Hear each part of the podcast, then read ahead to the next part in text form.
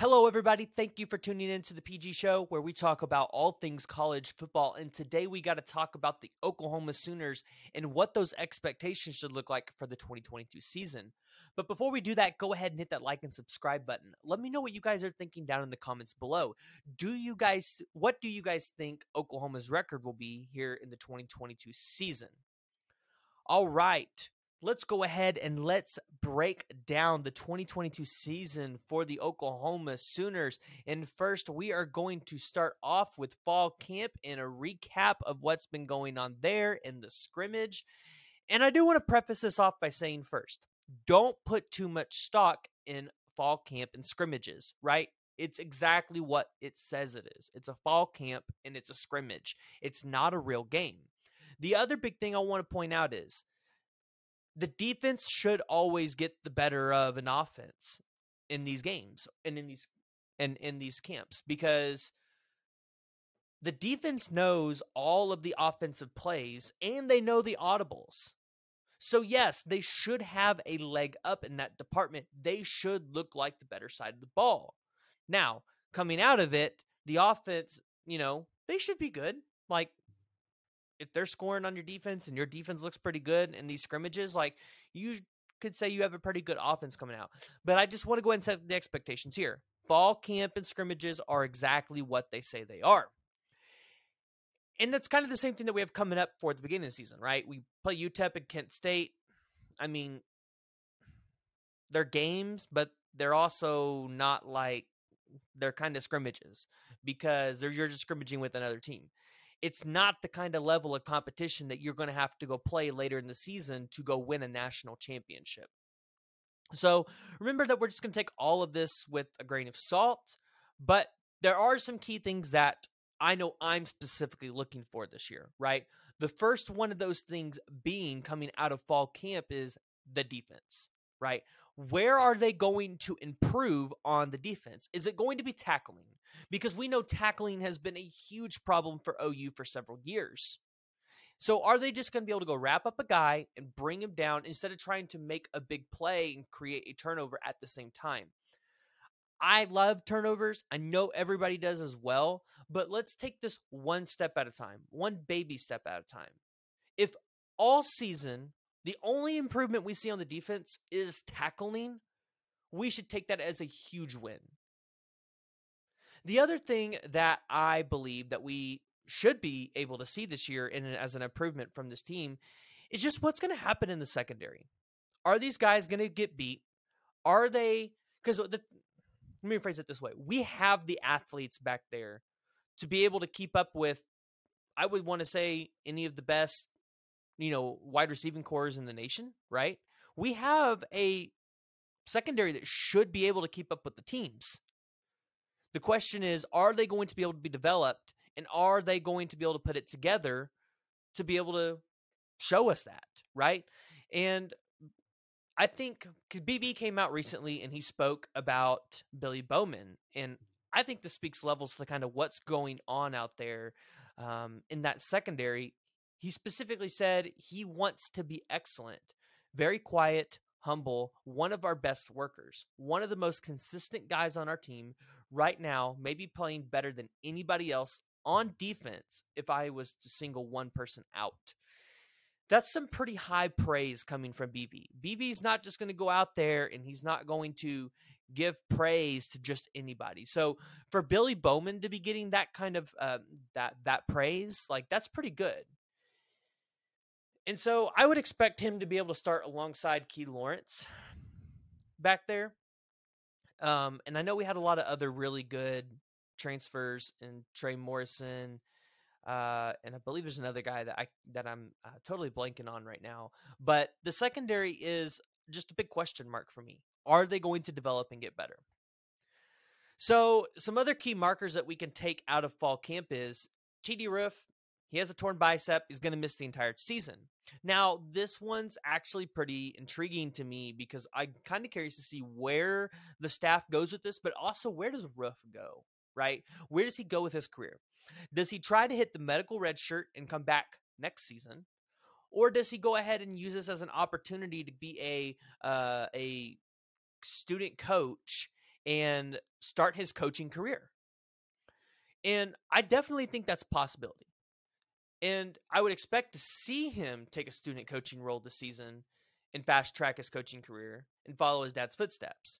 Because you've already seen guys like Danny Stutsman ask him for advice all the time. And so I think he's just a natural born leader. And yes, it hurts the depth in that linebacker room. I get it. Losing the value and losing him makes it to where you lose somebody who has that value of knowing the defense very well and knows this system. That's kind of concerning, but it's helpful knowing that that same guy is going to be on the sidelines to be able to help coach and develop those younger linebackers because we have some great younger linebackers in this room, uh, two of which Kobie McKinzie and Jaren Kanak, right? Those are two guys that everybody's excited to see. I know I'm really excited to see, you know, what those two guys are going to be able to bring to this room. And I think having a guy like TD Roof back there to be able to just help develop them in this system is going to be amazing. Let's see. You never want to see anybody get hurt, but let's just see how much of a blessing in disguise this is going to be for TD, you know, to be able to start a coaching career. Uh, but then also for the Sooners to be able to have another pair of eyes on the sideline and another guy to be able to help develop those linebackers. However, we still would love to see Roof get back on the field at some point, whether that's next season uh, or, you know, maybe by some miraculous healing, he uh, gets back on the field before the end of the season. So who knows? Some other things are everybody keeps talking about the running back room, right? They say it looks great. A lot of depth in that room. And you hear a lot about Eric Gray. And if you've kind of watched some of the interviews that I've had with Tawee Walker and that I've had with Jaden Knowles, you hear the same thing. Eric Gray has made strides. Eric Gray has made a lot of improvement. He's probably going to be uh, RB1 for us, right?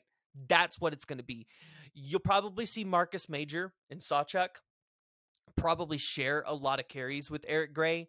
Um, for those of you who don't know, I have been under the impression that freshmen probably won't play a whole lot in Brent Venables' system as Brent Venables is a head coach. But I keep hearing from a lot of people like Parker Thune and uh, Brandon Drumm and even Ta. We talked about it. Gavin Sawchuk is a dude, right?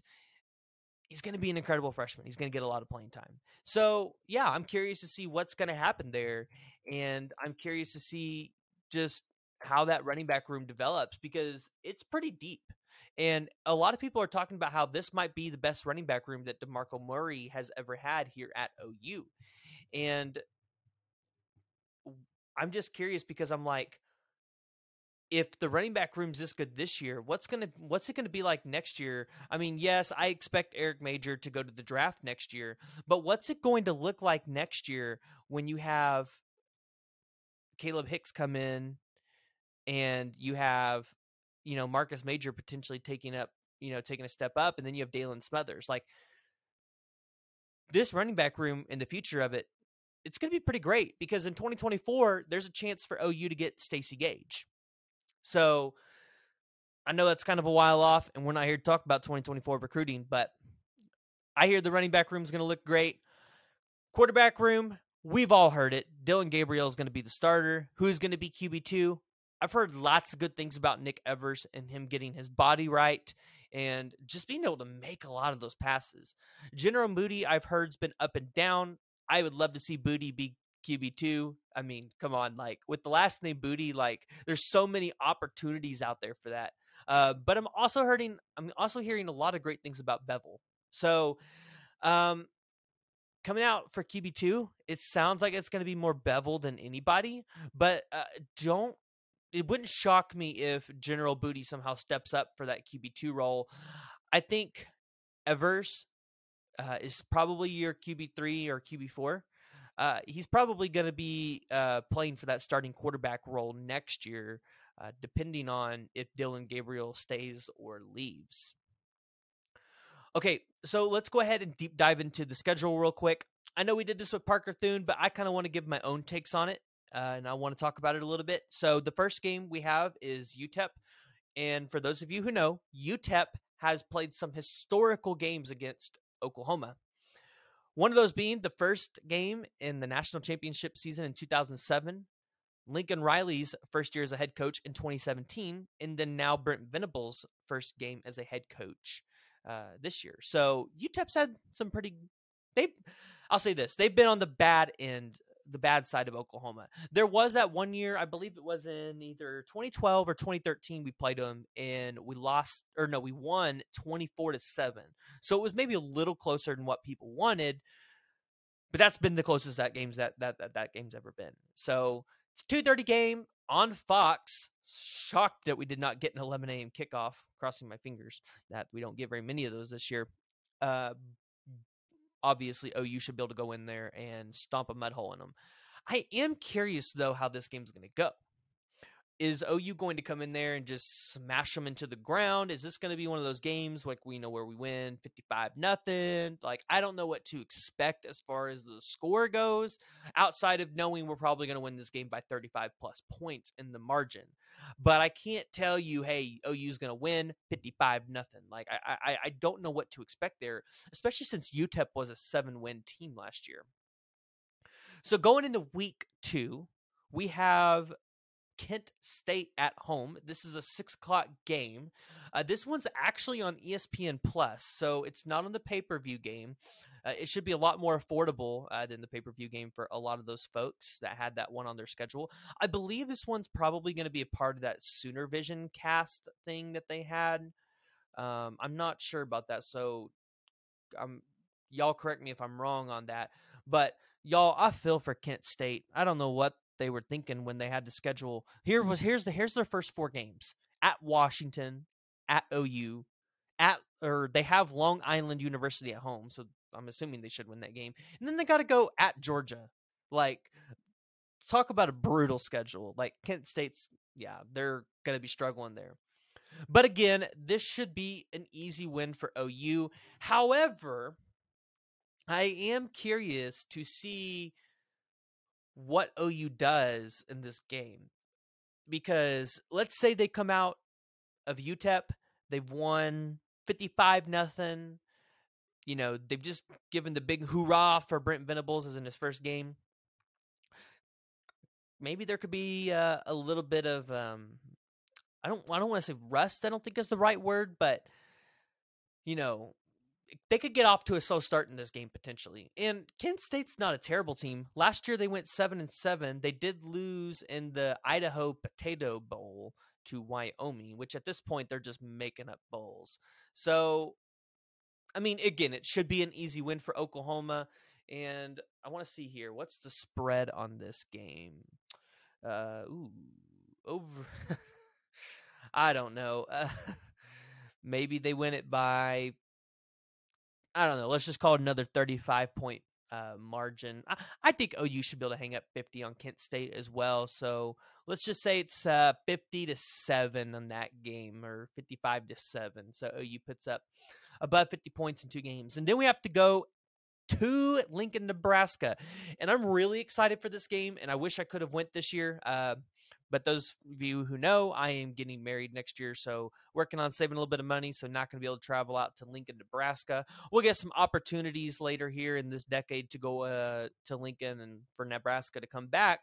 But this is an 11 a.m. kickoff for Fox. I would assume that this big game or uh, uh, what do you call it? Big Day Fox or Big Game Fox is going to be here in the morning. They're going to do their show and everything uh, for this game. It'll be the kickoff game. Nebraska was the best three and nine team last year. And they definitely made some significant improvements with Casey Thompson at quarterback, uh, getting rid of, of um, Adrian Martinez. But I don't know, like, because I think they lost Decoldest for the whole season, who was going to be their best receiver. Again, correct me if I'm wrong on that. I'm just kind of going off a limb on there. I don't know. I think OU wins this game. Let's just say 31 to 14. 31 to 14, right? I think I think I think that's a good spread. OU wins at Nebraska 31 to 14. So then we got probably where we can start talking about how OU has a really favorable schedule in BV's first year with probably two to three of the toughest Big 12 teams in Baylor, Oklahoma State, and Kansas State at home. And I say Kansas State because Kansas State has given OU trouble for years. And so we go into Kansas State at home. They should win this. I feel like home field advantage should be able to give OU that chance to go in there and you know, give that extra boost. I mean, however, we have seen Kansas State beat OU before at home. And they do have one of the best running backs in the country in Deuce Vaughn. And then they also have Skylar Thompson at quarterback. Now, I'm not saying Skylar Thompson is one of the greatest quarterbacks in the league. That's not what I'm saying. But I do think I am curious to see how OU can defend mobile quarterbacks this year because it seems like that has been a thorn in our side previously in the previous year. So I'm curious to see how that's going to affect us this year. I'm going to say let's give OU, mm, let's go 41 to 17 in this game. 41 17, I think, is what the final score for this Kansas State OU game is. So then we have to go at TCU, and I hope we beat the the breaks off TCU, especially after that little TikTok video they made.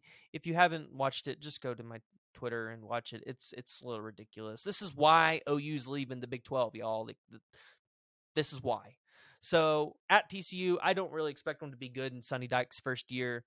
Um, OU's probably going to hang 50 on TCU, and that final score probably be 50 to 14. So then we got Texas. And OU's the home team this year for Texas. I don't think that really matters. I mean, you're just wearing red jerseys. Great this one's interesting because Quinn Ewers is supposed to be the starter. And I say supposed to because Texas has to play Alabama week two, which means Quinn Ewers is going to have to be the starter with a really weak offensive line against Will Anderson and that OU and that Alabama defensive line. And so is there a chance that, you know, Quinn Ewers is not the starter, whether it's due to injury or due to just he hasn't played well at all, it's a possibility.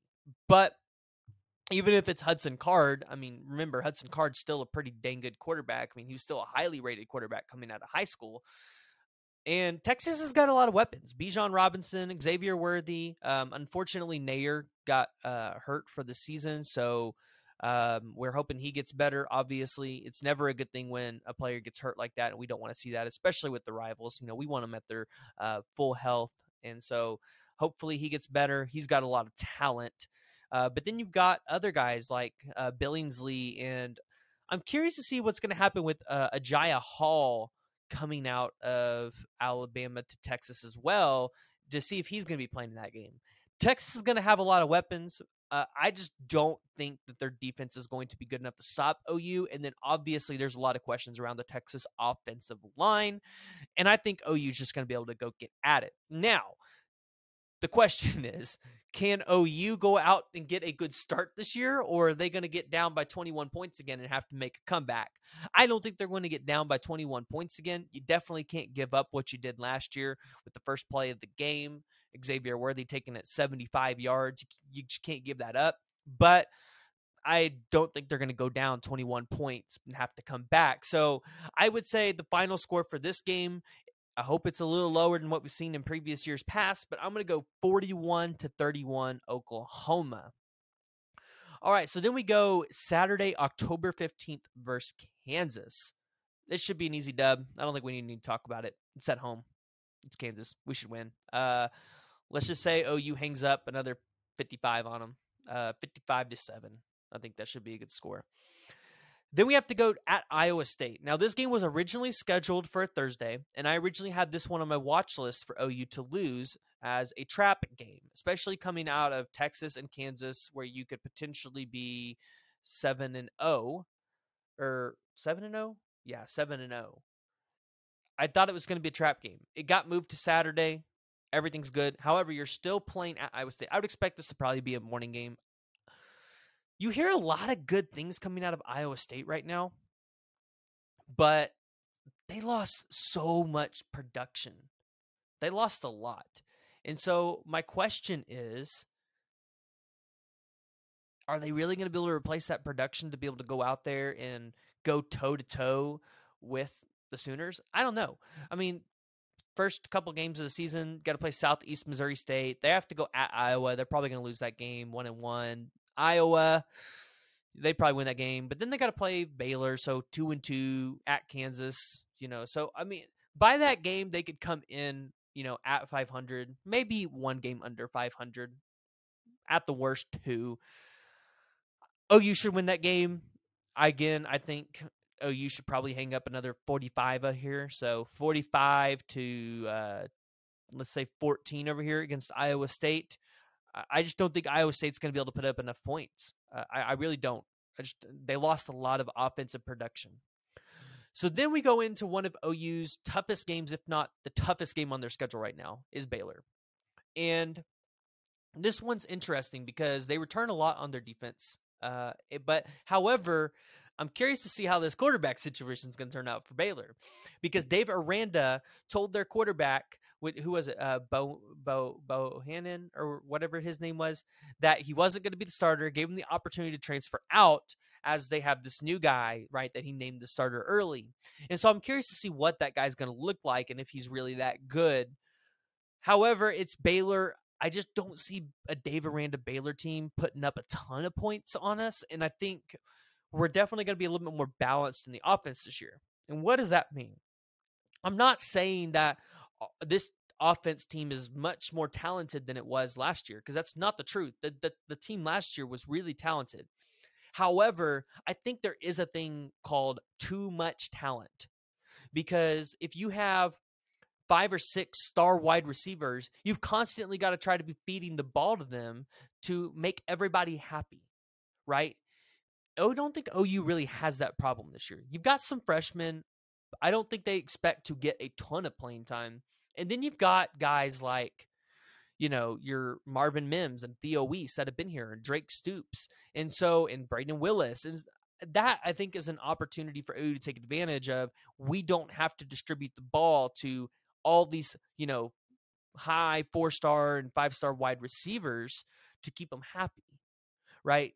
And by that time, OU really should be in the flow. We should be in things. Uh, the the team should have a pretty well sense of playing with each other. This game's at home, so I'm going to give the home field advantage to OU here. However, I think it's going to be a lower scoring game. I'm going to put 24 to 14 for Oklahoma on this one, but I do think they can pull it out. So then we have to go to at West Virginia. This one's interesting to me because West Virginia got JT Daniels, but it's still West Virginia. I, I don't think they're going to be that great this season. Uh, I do think they'll be able to get a bowl game in. So probably seven and six, six and seven is probably what the record will end up being. I think OU's probably going to come in here, hang 45 up, 45 to 21 Oklahoma. And then we got Oklahoma State at home, who's currently ranked number 12 in the country again, Oklahoma State lost a lot of production on the defensive side of the ball. You do have Spencer Sanders coming back, which is a lot. I mean, that's saying a lot because Spencer Sanders is not very good. Um, it's at home, so home field advantage to OU. However, I think that this game is a little bit more lopsided than people think in OU's favor. I'm going to go ahead and say 45 to 24 Oklahoma. And then to wrap it off, we wrap it up, we have our last game of the season at Texas Tech. And it's going to be in Lubbock, probably going to be, I would assume, a night game for the Raiders. So it's probably going to be a little rowdy down there. I don't think OU should have a problem, though. It's the Red Raiders. So I'm going to go ahead and I know I've been saying it a lot, but 45 to mm, new head coach let's just say 14, 45 14 for OU. I feel like that should be an easy one. And then I feel like they're going to play Baylor again in the Big 12 championship, which they should win that game. I don't have a prediction for that one, but uh, I do think they should win that one. So where does that put them? That puts them at 13 and 0 for me, baby. Uh, now, however, I am going to put an uh, an asterisk next to that uh, Texas game just because that one is a toss up every year. Like, yeah, like I'm going to call OU to win it all year, every year, but it, it's a toss up. Like, oh, you could go lose that game. Like, it, it's just weird how rivalry games are, and that's the one that's weird for us. It's a hard one to call. Um, and then, you know, OU could go drop one to Baylor. So, you know, I, I really don't think OU is going to lose more than two games on this schedule this year. I, I, I don't think that's going to happen. I don't think their record's going to be worse than last year. However, uh, I do think that they could go 13 and 0. The schedule is pretty favorable, and with the Brent Venables defense, it is going to be pretty suffocating for any of those offenses that are going to have to go up against us this year. So let me know what you guys think down in the comments below. Where do you guys think OU's record's going to land at the end of this season? And do you guys think they're going to make a New Year's Six bowl? Do you guys think they're going to make the college football playoffs? Or do you guys just think they're going to go just to a regular bowl? Let me know what you guys think down in the comments below.